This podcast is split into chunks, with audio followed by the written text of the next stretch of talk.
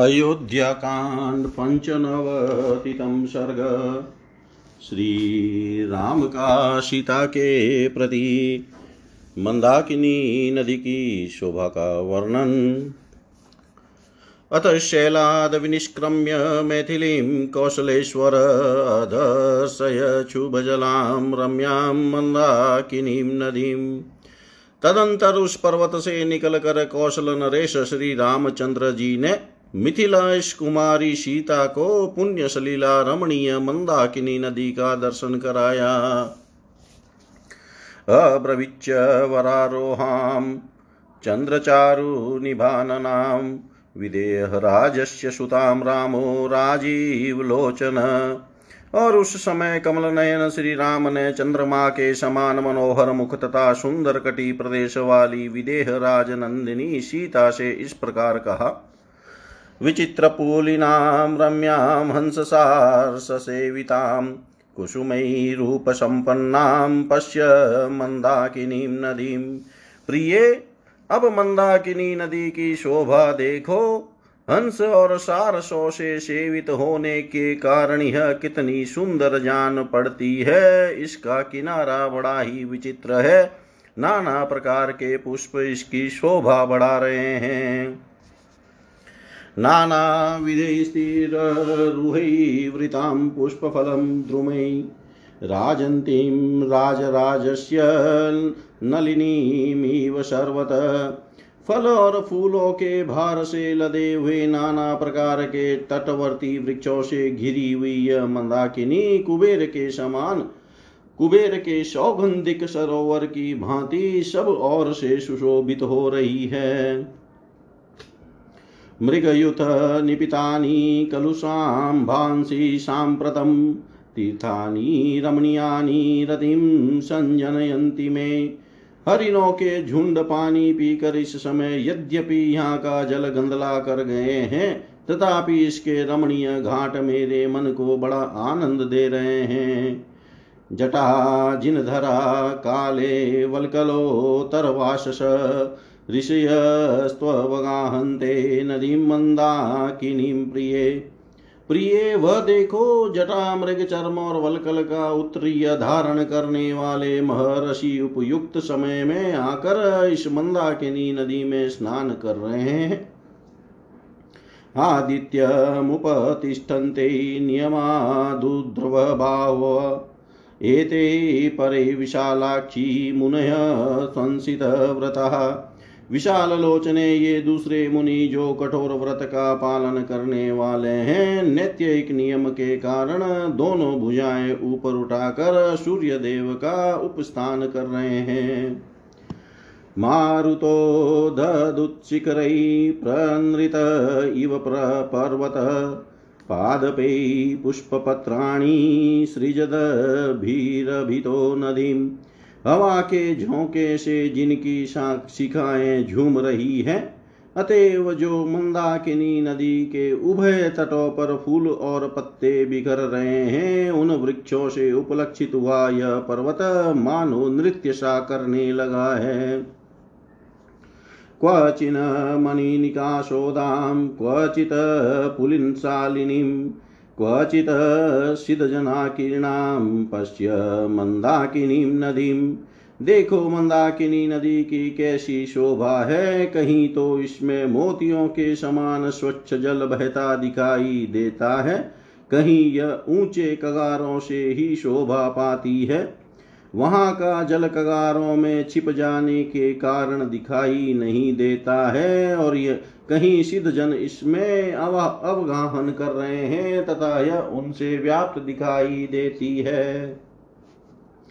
निधुतान् वायुना पश्य विततान् पुष्पसञ्चयान् पोप्लूयमानान् परान् पश्य त्वं तन्नु मध्यमे सूक्ष्म कटी प्रदेश वाली सुंदरी देखो वायु के द्वारा उड़ाकर लाए हुए ये ढेर के ढेर फूल किस तरह मंदाकिनी के दोनों तटों पर फैले हुए हैं और वे दूसरे पुष्प समूह कैसे पानी पर तैर रहे हैं? पश्ये तद्वल्गौ वचसो रथांगा व्यन्ना द्विजा, अधिरोहन्ति कल्याणी निष्कुजन्त शुभागिर कल्याणी देखो तो सही ये मीठी बोली बोलने वाले चक्रवाक पक्षी सुंदर कलरव करते हुए किस तरह नदी के तटों पर आरूढ़ हो रहे हैं? दर्शनम चित्रकूट मंदा मन्दाकिन्याश्च शोभने अधिकम पूर्वाशा च मन्ये तव च दर्शनात्। शोभने यहाँ जो प्रतिदिन चित्रकूट और मंदाकिनी का दर्शन होता है, वह नित्य निरंतर तुम्हारा दर्शन होने के कारण अयोध्या निवास की अपेक्षा भी अधिक सुखद जान पड़ता है। विद्युत कलमशै सिद्धेस्तपो दश दम समान्वितै, नित्य विक्षोभित जलाम्बिगा स्वमया सह। इस नदी में प्रतिदिन तपस्या इंद्रिय संयम और मनोनिग्रह से संपन्न निष्पाप सिद्ध महात्माओं के अवगाहन करने से इसका जल विक्षुब्ध होता रहता है। चलो, तुम भी मेरे साथ इसमें स्नान करो। सखी वच विगाहस्व शीते मन्दाकिनीं नदीं, कमलान्यवमजन्ती पुष्कराणी च भामिनी। भामिनी सीते, एक सखी दूसरी सखी के साथ जैसे क्रीड़ा करती है, उसी प्रकार तुम मंदाकिनी नदी में उतर कर इसके लाल और श्वेत कमलों को जल में डुबोती हुई, इसमें स्नान क्रीड़ा करो। त्वं पौर्जनवद व्यालानयोध्यामिव पर्वतम्, मन्यस्व वनिते नित्यं सरयुवधिमां नदीम्। प्रिय तुम इस वन के निवासियों को, पूर्ववासी मनुष्यों के समान समझो। चित्रकूट पर्वत को अयोध्या के तुल्य मानो और इस मंदाकिनी नदी को सरयू के सदृश जानो। लक्ष्मणश्चेव धर्मात्मा मणिदेशे व्यवस्थित। त्वं चानुकूला वेदेहि प्रीतिं जनयति मम। विदेह नंदिनी धर्मात्मा लक्ष्मण सदा मेरी आज्ञा के अधीन रहते हैं और तुम भी मेरे मन के अनुकूल ही चलती हो, इससे मुझे बड़ी प्रसन्नता होती है। श्रवणम मधुमूल फलासन नायोध्यायै न राज्याय स्पृहये च त्वयासः। प्रिय तुम्हारे साथ तीनों काल स्नान करके मधुर फल मूल का आहार करता हुआ मैं न तो अयोध्या जाने की इच्छा रखता हूँ और न राज्य पाने की ही। इमां हि रम्यां गजयुतलोडितां निपीततोयां गजसिंहवानरै सुपुष्पितां पुष्पभरैरलङ्कृतां न सोऽस्ति यस्यानगतक्लमः सुखी जिसे हाथियों के समूह मथ डालते हैं, तथा सिंह और वानर जिसका जल पिया करते हैं, जिसके तट पर सुंदर पुष्पों से लदे वृक्ष शोभा पाते हैं, तथा जो पुष्प समूहों से अलंकृत है ऐसी इस रमणीय मंदाकिनी नदी में स्नान करके जो ग्लानी रहित और सुखी न हो जाए, ऐसा मनुष्य इस संसार में नहीं है। इतीव रामो बहुसङ्गतं वचः, प्रिया सहाय सरितं प्रति ब्रुवन् चचार रम्यनयनाञ्जनप्रभं सचित्रकुटं रघुवंशवर्धन। रघुवंश की वृद्धि करने वाले श्री रामचंद्र जी मंदाकिनी नदी के प्रति ऐसी अनेक प्रकार की सुसंगत बातें कहते हुए नील कांति वाले रमणीय चित्रकूट पर्वत पर अपनी प्रिय पत्नी सीता के साथ विचरने लगे। इतिहासे श्रीमद्रामायणे वाल्मीकियै आदिकाव्यै अयोध्याकाण्डे पञ्चनवतितं सर्ग सर्वं श्रीशां सदाशिवाय अर्पणम् अस्तु ॐ विष्णवे नमः, ॐ विष्णवे नमः, ॐ विष्णवे नमः। षण्वतितं सर्ग वन जंतुओं के भागने के कारण जानने के लिए श्री राम जी राम की आज्ञा से लक्ष्मण का शाल वृक्ष पर चढ़कर भरत की सेना को देखना और उनके प्रति अपना रोषपूर्ण उद्गार प्रकट करना।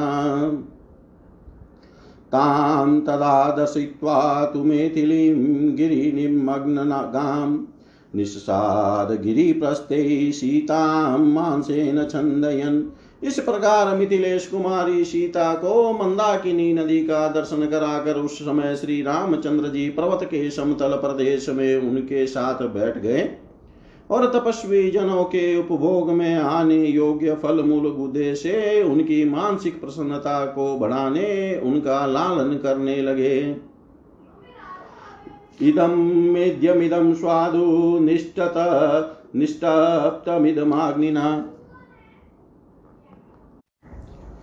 इदं मेद्यमिदं स्वादु निष्टप्तमिदमग्निना एवमास्ते स धर्मात्मा सीतया स राघव धर्मात्मा रघुनंदन सीता जी के साथ इस प्रकार की बातें कर रहे थे। प्रिय, यह फल परम पवित्र है, यह बहुत स्वादिष्ट है, तथा इस कंद को अच्छी तरह आग पर सेका गया है। तथा तत्राशतस्तस्य भरतस्योपयायिन। सैन्यरेणुश्च शब्दश्च प्रादुरास्तां नभस्पर्शो। इस प्रकार वे उस पार्वतीय प्रदेश में बैठे हुए ही थे कि उनके पास आने वाली भरत की सेना की धूल और कोलाहल दोनों एक साथ प्रकट हुए और आकाश में फैलने लगे। एतस्मिन्नन्तरे त्रस्ता शब्देन महता ततः अर्दिता युत्थपामता संयुथाद् दुद्रहुवर्दिश इसी बीच में सेना के महान कोलाहल से भयभीत एवं पीड़ित हो हाथियों के कितने ही मत वाले युद्धपति अपने युद्धों के साथ संपूर्ण दिशाओं में भागने लगे। समतम सैन्य समुद्भूतम सं सतं सैन्य समुद्धुतं शब्दं शुश्राव राघव ताश्च विप्रद्रुतान् सर्वान् युतपानन्वेक्षत श्री रामचंद्र जी ने सेना से प्रकट हुए उस महान कोलाहल को सुना तथा भागे जाते हुए उन समस्त युद्धपतियों को भी देखा। तां च विप्रद्रुतान् दृष्ट्वा तं च श्रुत्वा महाश्वन उवाच राम, सौमित्रीं लक्ष्मणं दीप्ततेजसम्।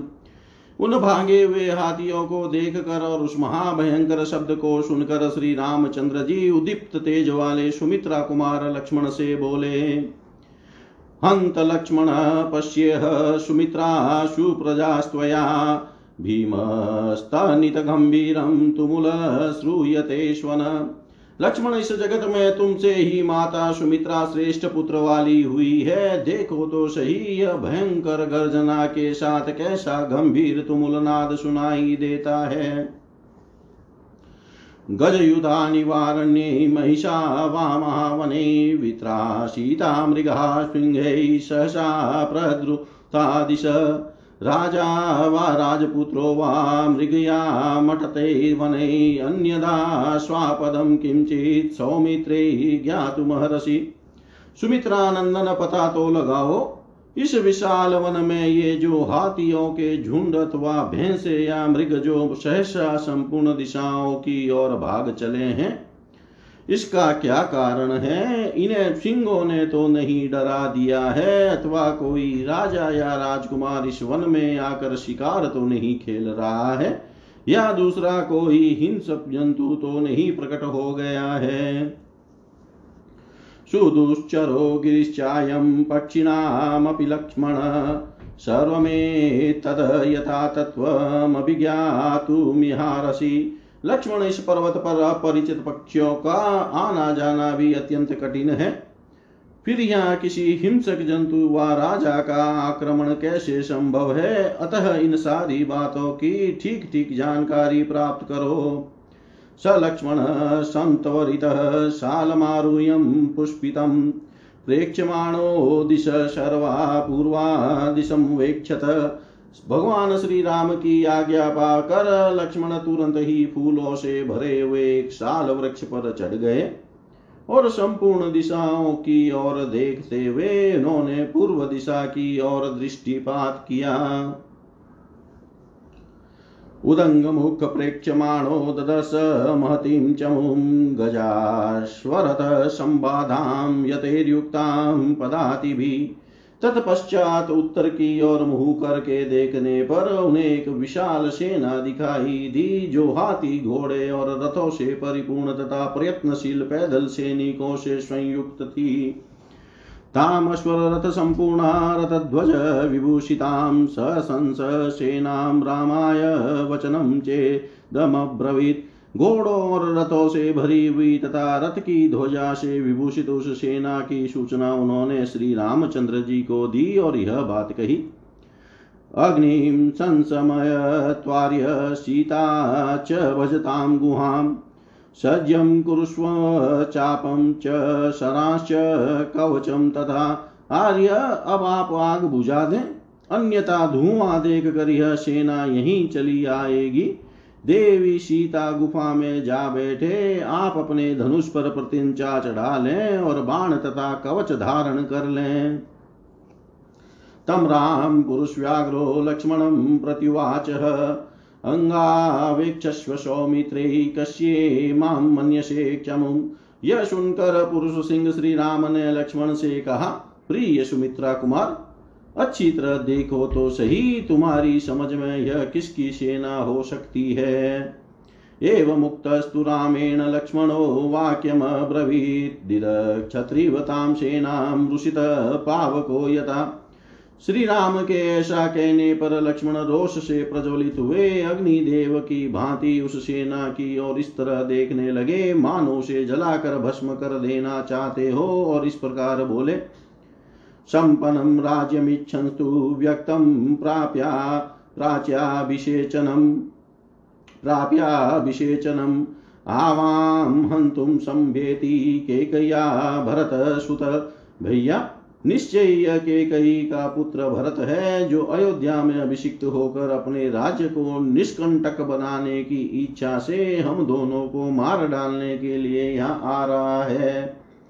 एष वैषु महान् श्रीमान् विटपी सम्प्रकाशते विराजत्युज्ज्वलस्कन्धकोविदारध्वजो रथे सामने की ओर यह जो बहुत बड़ा शोभा संपन्न वृक्ष दिखाई देता है, उसके समीप जो रथ है, उस पर उज्ज्वल तने से युक्त कोविदार वृक्ष से चिन्हित ध्वज शोभा पा रहा है। भजन्त्येते यथा कामं श्वानारूह्यं शीघ्रगान्। एते भ्राजन्ति संहृष्टा गजानारूह्यं सादिन ये घुड़सवार सैनिक इच्छा अनुसार शीघ्रगामी घोड़ों पर आरूढ़ो इधर ही आ रहे हैं। और ये हाथी सवार भी बड़े हर्ष से हाथियों पर चढ़कर आते हुए प्रकाशित हो रहे हैं। गृहीत धनुषा वावां गिरिं वीरश्रयावहे अत वेहेवतिष्ठाव सन्नन्दाबुध्यतायुधो वीर हम दोनों को धनुष लेकर पर्वत के शिखर पर चलना चाहिए, अथवा कवच बांधकर अस्त्र शस्त्र धारण किए, यहीं डटा रहना चाहिए। अपि नो वशमागच्छेत् कोविदारध्वजो रणे अपि द्रक्ष्यामि भरतं यत्कृते व्यसनं महत्। त्वया राघव सम्प्राप्तं सीतया च मया तथा यन्निमित्तं भवान् राजाच्युतो राघव शाश्वतात् रघुनंदन आज यह कोविदार के चिन्ह से युक्त ध्वज वाला रथ रणभूमि में हम दोनों के अधिकार में आ जाएगा। और आज मैं अपनी इच्छा के अनुसार उस भरत को भी सामने देखूँगा कि जिसके कारण आपको सीता को और मुझे भी महान संकट का सामना करना पड़ा है, तथा जिसके कारण आप अपने सनातन राज्य अधिकार से वंचित किए गए हैं। सम्प्राप्तोऽयमरिवीर भरतो वद्य एव हि भरतस्य वधे दोषं। नाहं पश्यामि राघव। वीर रघुनाथ जी यह भरत हमारा शत्रु है और सामने आ गया है, अतः वध के ही योग्य है। भरत का वध करने में मुझे कोई दोष नहीं दिखाई देता। पूर्वापकारिणी हत्वा न हि धर्मेण युज्यते। पूर्वापकारी भरतस्त्यागे अधर्मश्च राघव।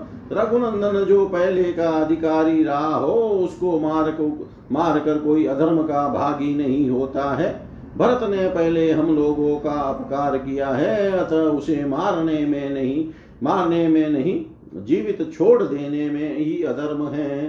ये तस्मिन् निहते कृत्सा नाम अनुसादि वसुन्धराम् अद्य पुत्रं हतं सङ्ख्ये केकयी राज्यकामुका मया पश्येत् सुदुःखाता हस्तिभिन्नमिव द्रुमम्।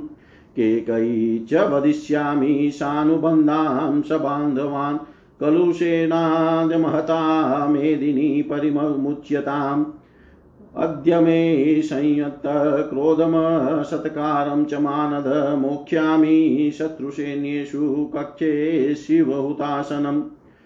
अद्येव चित्रकूटस्य काननं निशिते शरे छिन्दन शत्रुशरीराणि करिष्ये शोणितोक्षितम्। शरेणिभिन् हृदयान् कुञ्जरास्तु स्वापदा परिकर्षन्तु नराश्च नियतान् मया। शराणां धनुश्चाहमनृणोऽस्मिन् महावने ससैन्यं भरतं हत्वा भविष्यामि न संशय। इस भरत के मारे जाने पर आप समस्त वसुधा का शासन करें। जैसे हाथी किसी वृक्ष को तोड़ डालता है, उसी प्रकार राज्य का लोभ करने वाली के कई आज अत्यंत दुख से आर्त हो, इसे मेरे द्वारा युद्ध में मारा गया, देखे। मैं के कई का भी उसके सगे संबंधियों एवं बंधु बांधवों सहित वध कर डालूँगा आज यह पृथ्वी के कई रूप महान पाप से मुक्त हो जाए। मानद, आज मैं अपने रोके हुए क्रोध और तिरस्कार को शत्रु की सेनाओं पर उसी प्रकार छोड़ूँगा, जैसे सूखे घास फूस के ढेर में आग लगा दी जाए। अपने तीखे बाणों से, शत्रुओं के शरीरों के टुकड़े टुकड़े करके मैं अभी चित्रकूट के इस वन को रक्त से सींच दूँगा। मेरे बाणों से विदीन हुए हृदय वाले हाथियों और घोड़ों को तथा मेरे हाथ से मारे गए मनुष्यों को भी गिरड़ा आदि मांस बक्षी जंतु इधर उधर घसीटे। इस महान वन में सेना सहित भरत का वध करके मैं धनुष और बाण के ऋण से उऋण हो जाऊँगा। इसमें संशय नहीं है। इतिहास श्रीमद रामायणे, वाल्मीकि आदि काव्य, अयोध्या अयोध्याकाण्डे षण्वतितमः सर्ग सर्वं श्रीशां सदाशिवाय अर्पणमस्तु। ॐ विष्णवे नमः। ॐ विष्णवे नमः ॐ विष्णवे नमः। सप्तनवतितम सर्ग श्री राम का लक्ष्मण के रोष को शांत करके भरत के सद्भाव का वर्णन करना, लक्ष्मण का लज्जित हो श्री राम के पास खड़ा होना और भरत की सेना का पर्वत के नीचे छावनी डालना। सुशरं तं तु भरतं, लक्ष्मणं क्रोधमूर्छितं रामस्तु परिशान्त्वयात् वचनं चेदमब्रवीत्। लक्ष्मण भरत के प्रति रोषावेश के कारण क्रोधवश अपना विवेक खो बैठे थे। उस अवस्था में श्री राम ने उन्हें समझा बुझा कर शांत किया और इस प्रकार कहा, किमत्र धनुषा, कार्यमशिना, वास, चर्मणा, महाबले, महोत्साहे, भरते, स्वयं आगते लक्ष्मण महाबली और महान उत्साही भरत जब स्वयं यहाँ आ गए हैं, तब इस समय यहाँ धनुष अथवा ढाल तलवार से क्या काम है? पितु सत्यं प्रतिश्रुत्य हत्वा भरतमाह वै किं करिष्यामि राजेन शापवादेन लक्ष्मण? लक्ष्मण पिता के सत्य की रक्षा के लिए प्रतिज्ञा करके यदि मैं युद्ध में भरत को मारकर उनका राज्य छीन लूँ तो संसार में मेरी कितनी निंदा होगी? फिर उस कलंकित राज्य को लेकर मैं क्या करूँगा? यद्रव्यं बान्धवानां वा मित्राणां वाक्षये भवेत्। नाहं तत्प्रतिगृहिण्यां भक्ष्यान् विषकृतानिव। अपने बंधु बांधवों या मित्रों का विनाश करके जिस धन की प्राप्ति होती है वह तो विस्मिश्रित भोजन के समान सर्वथा त्याग देने योग्य है, उसे मैं कदापि ग्रहण नहीं करूँगा।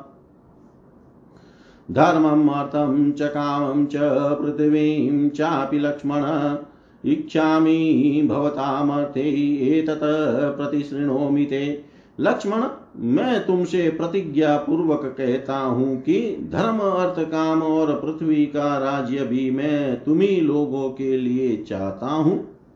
भ्रातॄणां संग्रहार्थं च सुखार्थं चापि लक्ष्मण राज्यम्प्यहम् इच्छामि सत्येनायुधमालभे। सुमित्रा कुमार, मैं भाइयों के संग्रह और सुख के लिए ही राज्य की भी इच्छा करता हूँ। और इस बात की सच्चाई के लिए मैं अपना धनुष छुप कर शपथ खाता हूँ। नेयं मम दुर्लभा सागराम्बरा न हि चेयं धर्मेण सक्रत्वमपि लक्ष्मण। सौम्य लक्ष्मण, समुद्र से घिरी हुई यह पृथ्वी मेरे लिए दुर्लभ नहीं है, परंतु मैं अधर्म से इंद्र का पद पाने की भी इच्छा नहीं कर सकता। यद बिना भरतं त्वां च शत्रुघ्नं वापि मानद। भवेन् मम सुखं किञ्चित् भस्म तत् कुरुतां शिखि मानद, भरत को तुमको और शत्रुघ्न को छोड़कर यदि मुझे कोई सुख मिलता हो तो उसे अग्निदेव जलाकर भस्म कर डाले। मन्ये हमागतो अयोध्यां भरतो भ्रातृवत्सल। मम प्राणी प्रियतर कुलधर्म मनुस्मरन् श्रुत्वा प्रव्राजितं मामि जटावल्कल्धारिणं जानक्या सहितं वीर त्वया च पुरुषोत्तम। स्नेहेनाक्रान्तहृदय शोकेनाकुलितेन्द्रिय दृष्टुमभ्यागतो हि एष भरतो नान्यथागत। वीर पुरुष प्रवर, भरत बड़े भ्रातृभक्त हैं। वे मुझे प्राणों से भी बढ़कर प्रिय हैं। मुझे तो ऐसा मालूम होता है, भरत ने अयोध्या में आने पर जब सुना है कि मैं तुम्हारे और जानकी के साथ जटावल कल धारण करके वन में आ गया हूँ, तब उसकी, उनकी इंद्रियाँ शोक से व्याकुल हो उठी है और वे कुल धर्म का विचार करके स्नेह युक्त हृदय से हम लोगों से मिलने आए हैं। उन भरत के आगमन का इसके सिवा दूसरा कोई उद्देश्य नहीं हो सकता। अम्मां च केकैरुष्य भरतश्चा प्रियं वदन्, प्रसाद्य पितरं श्रीमान् राज्यं मे दातुमागत माता के कही के प्रति कुपित हो, उन्हें कठोर वचन सुनाकर और पिताजी को प्रसन्न करके श्रीमान भरत मुझे राज्य देने के लिए आए हैं। प्राप्तकालं यथैषोऽस्मान् भरतो द्रष्टुमर्हति अस्मासु मनसाप्येष नाहितं किंचिदाचरेत भरत का हम लोगों से मिलने के लिए आना सर्वदा समयोचित है। वे हमसे मिलने के योग्य हैं। हम लोगों का कोई हित करने का विचार तो वे कभी मन में भी नहीं ला सकते। विप्रियं कृतपूर्वं ते भरतेन कदा नु किम् ईदृशं वा भयं तेद्य भरतं यदविशङ्कसे भरत ने तुम्हारे प्रति पहले कब कौन सा प्रिय बर्ताव किया है, जिसे आज तुम में उनसे ऐसा भय लग रहा है और तुम उनके विषय में इस तरह की आशंका कर रहे हो? नहीं ते निष्ठुरम वाच्यो, भरतो ना प्रियम वच। अहम ही अप्रियम मुक्त श्याम भरत प्रिय कृते। भरत के आने पर तुम उनसे कोई कठोर या प्रिय वचन न बोलना। यदि तुमने उनसे कोई प्रतिकूल बात कही तो वह मेरे प्र, मेरे ही प्रति कही हुई समझी जाएगी। कथं न पुत्रा पितरं हन्यु कंस्याचिदापब्धि भ्रात्रा, भ्राता वा भ्रातरं हन्यात् सौमित्रे प्राणमात्मन। सुमित्रानंदन कितनी ही बड़ी आपत्ति क्यों न हो जा, क्यों न आ जाए? पुत्र अपने पिता को कैसे मार सकते हैं? अथवा भाई अपने प्राणों के समान प्रिय भाई की हत्या कैसे कर सकता है? यदि राज्य हेतु राज्यस्य हेतोस्त्वमिमां वाचं प्रवाससे वक्ष्यामि भरतं दृष्ट्वा राज्यमस्मै प्रदीयताम्। यदि तुम राज्य के लिए ऐसी कठोर बात कहते हो तो मैं भरत से मिलने पर उन्हें कह दूँगा कि तुम यह राज्य लक्ष्मण को दे दो। उच्यमानो हि भरतो मया लक्ष्मण तद्वच। राज्यमस्मै प्रयक्षेति बाणमित्येव मंस्यते। लक्ष्मण, यदि मैं भरत से यह कहूँ कि तुम राज्य इन्हें दे दो तो वे बहुत अच्छा कहकर अवश्य मेरी बात मान लेंगे। तथोक्तो धर्मशीलेन भ्रात्रा, तस्य हिते रथ लक्ष्मण प्रविवेशे, स्वानी गात्राणि लज्जया। अपने धर्मपरायण भाई के ऐसा कहने पर उन्हीं के हित में तत्पर रहने वाले लक्ष्मण लज्जावश मानो अपने अंगों में ही समा गए, लाज से गढ़ गए। तद्वाक्यं लक्ष्मण श्रुत्वा व्रीडितः प्रत्युवाच, त्वा मन्ये दृष्टुमायात् पीता दशरथ स्वयं। श्री राम का पूर्वोक्त वचन सुनकर लज्जित हुए लक्ष्मण ने कहा भैया मैं समझता हूँ हमारे पिता महाराज दशरथ स्वयं ही आपसे मिलने आए हैं। व्रीडितं लक्ष्मणं दृष्ट्वा राघव प्रतिवाच, एष मन्ये महाबाहुरिह्यस्मान् दृष्टुमागत। लक्ष्मण को लजित हुआ देख श्री राम ने उत्तर दिया, मैं भी ऐसा ही मानता हूँ कि हमारे महाबाहु पिताजी ही हम लोगों से मिलने आए हैं। अथवा नौ ध्रुवं मन्ये मन्यमान् वनवासमनुध्याय गृहाय प्रतिनेष्यति। अथवा मैं ऐसा समझता हूँ कि हमें सुख भोगने के योग्य मानते हुए पिताजी वनवास के कष्ट का विचार करके हम दोनों को निश्चय ही घर लौटा ले जाएँगे। इमाम चाप्ये सुख सेविनी पिता मे राघव, श्रीमान वनादादाय यास्यति। मेरे पिता रघुकुल, तिलक, श्रीमान महाराज, दशरथ, अत्यंत सुख का सेवन करने वाली इन विदेह राजनंदनी सीता को भी वन से साथ लेकर ही घर को लौटेंगे। एतौ, तौ सम्प्रकाशेते गोत्रवन्तो मनोरमो वायुवे क्षमो वीरो, जवनो तुर्गोत्तमो अच्छे घोड़ों के कुल में उत्पन्न हुए ये ही वे दोनों वायु के समान वेगशाली शीघ्रगामी वीर एवं मनोरम उत, अपने उत्तम घोड़े चमक रहे हैं। शेषु महाकाय कंपते वाहिनी मुखे नाग शत्रुंजयो नाम वृदस्ता तस्य धीमत। परम बुद्धिमान पिताजी की सवारी में रहने वाला यह वही विशाल काय शत्रुंजय नामक बूढ़ा गजराज है, जो सेना के मुहाने पर झूमता हुआ चल रहा है। न तो पश्यामि तत्छत्रं पाण्डुरं लोकविश्रुतं पितुदिव्यं महाभाग संशयो भवति हमें। महाभाग, परंतु इसके ऊपर पिताजी का वह विश्वविख्यात दिव्य श्वेत छत्र मुझे नहीं दिखाई देता है। इससे मेरे मन में संशय उत्पन्न होता है। वृक्षाग्रादवरोह त्वं कुरु लक्ष्मण मद्वच। इतीव रामो धर्मात्मा सौमित्रीं तमुवाच। अवतीर्य तु शालाग्रा तस्मात् स समितिञ्जय लक्ष्मण प्राञ्जलिर्भूत्वा तस्थो रामस्य पार्श्वत। लक्ष्मण, अब मेरी बात मानो और पेड़ से नीचे उतर जाओ। धर्मात्मा श्री राम ने सुमित्रा कुमार लक्ष्मण से जब ऐसी बात कही, तब युद्ध में विजय पाने वाले लक्ष्मण उस साल वृक्ष के अग्रभाग से उतरे और श्री राम के पास हाथ जोड़कर खड़े हो गए। भरतेनात् सन्दिष्टा सम्मर्दो न भवेदिति। समन्तात् तस्य शैलस्य सेनावासं कल्पयत् उधर भरत ने सेना को आज्ञा दी कि यहाँ किसी को हम लोगों के द्वारा बाधा नहीं पहुंचनी चाहिए। उनका यह आदेश पाकर समस्त सैनिक पर्वत के चारों ओर नीचे ही ठहर गए। अध्यर अद्य धर्मिक्ष्वाकूच मुर्योजनं पर्वतस्य च पार्श्वेऽन्यविषादावृत्य गजवाजिनराकुला। उस समय हाथी, घोड़े और मनुष्यों से भरी हुई इक्ष्वाकु वंशी नरेश की वह सेना पर्वत के आसपास की डेढ़ योजन डेढ़ योजन मतलब छह कोस, भूमि घेर कर पड़ाव डाले हुई थी। सा चित्रकूटे भरतेन सेना धर्मं पुरस्कृत्य विधूय दर्पम् प्रसादनार्थं रघुनन्दनस्य विरोचते नीतिमता प्रणीता।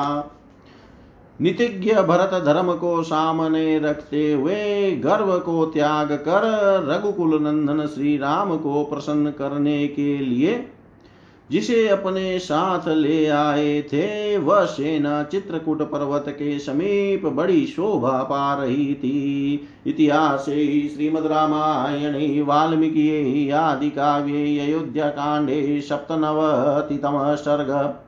सर्वं श्रीशां सदाशिवाय अर्पणम् अस्तु ॐ विष्णवे नमः। ॐ विष्णवे नमः। ॐ विष्णवे नमः।